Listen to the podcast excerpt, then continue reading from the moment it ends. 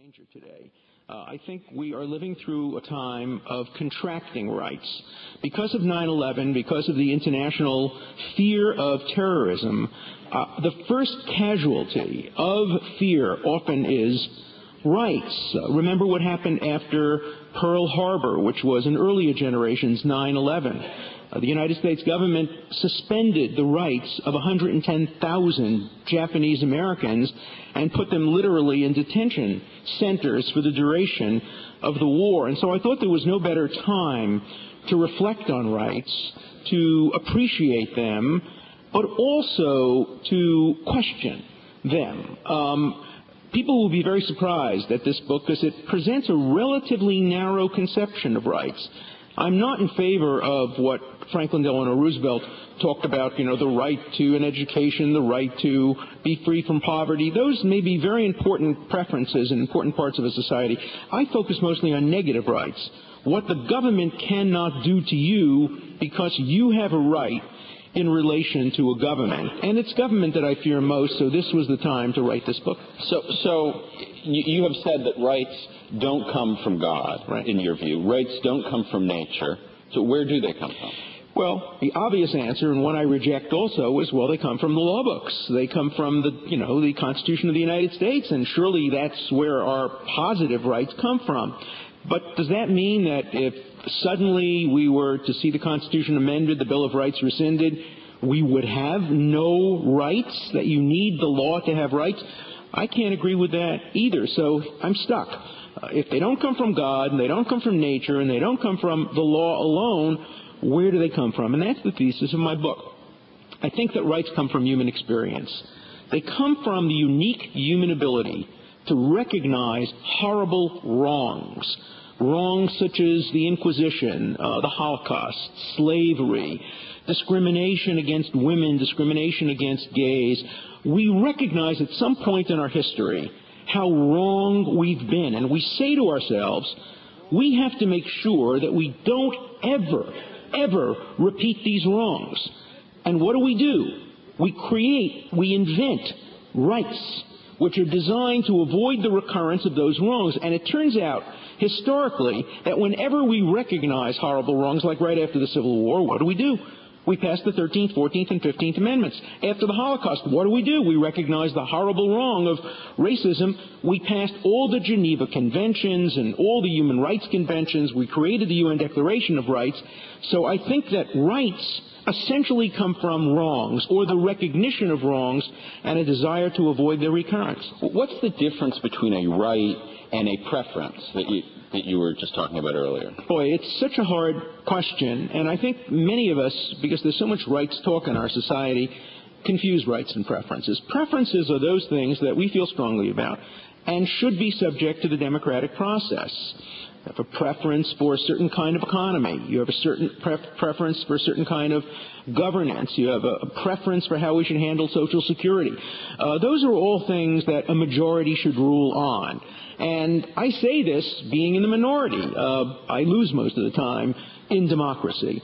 But most of what we consider our preferences should be subject to the rule of majority. Majority ought to be the default position all the time. A right is something special. A right is anti-democratic. A right is your ability to stand up to a majority and say, doesn't matter if it's 60-40, 80-20, 90-10, there is a right that you can't take away from me. I'll give you an example. I grew up in Borough Park, not too far from here. Borough Park was an almost completely Orthodox Jewish neighborhood. Um, and uh, on Friday afternoons, we would be outside playing punchball and getting ready for shul. And invariably, a group of very nice, well-intentioned people would come over to us and hand us leaflets. They were from the Jehovah's Witness Society, and they would tell us that unless we not, accepted, not far away in, in right in the one Brooklyn right, Heights, right, right, headquarters, right, and they would come over and, and really scare us and tell us if we didn't accept their conception of religion, we would burn in hell. And you know, when you're nine to ten years old, burning in hell sounds very, very frightening.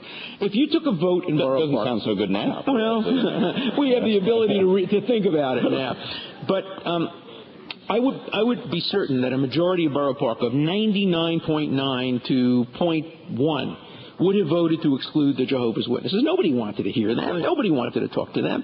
But under our Constitution, they had a right to proselytize. They had a right to try to sell us on their message. And we had no power to take that right away from them. I don't think I appreciated that right then. But I sure appreciate it now because what right the Jehovah's Witnesses had, or the Seventh day Adventists, or anybody else, we need today because many of us today are in a minority. We're in a minority when it comes to the Patriot Act. We're told that if we don't favor the Patriot Act, we're not patriotic. We're helping the terrorists. There will come a time in our lifetime that I hope it won't happen, but it may very well, where we'll really appreciate that First Amendment and really appreciate the right of every individual to stand up to the government and say, you can't stop me from expressing my view. Now, speaking of shul, um, the subtitle of your book mm-hmm. is A Secular Theory of the Origin of Rights. Now, what, what do you mean by secular? Well, it essentially means that rights don't come from God and that you don't have to be religious in order to have a theory of rights. You know, for those who do believe that everything comes from God, it becomes a tautology. If God created the universe and created all the rights and all the wrongs, then obviously it's easy to accept the notion that rights, like everything else, come from God. Um, but I'm trying to construct a more universal theory of rights, a universal theory that would apply in Europe, which is what's called now a post-Christian society. Um, 80 some odd percent of people in many of the countries of Europe don't believe in God, whereas 86% of Americans do believe in God, according to recent polls.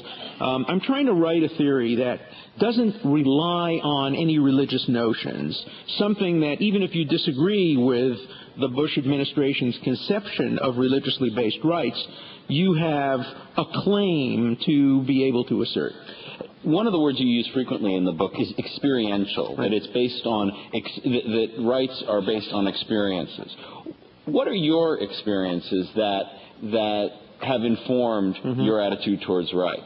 I'll tell you a wonderful story with my mother here in the in the auditorium. When I was um, a very uh, young kid in elementary school, I was a bandit, which meant I was a very bad student and a disciplinary problem. And one day, the principal called my mother, and my mother was called in very often, so often that I think a lot of people thought she worked there. But uh, she was called in, and the principal, the principal said, "Mrs. Dershowitz, your son is a real troublemaker. What are we gonna do with him?" And my mother banged the table and said, "You know what?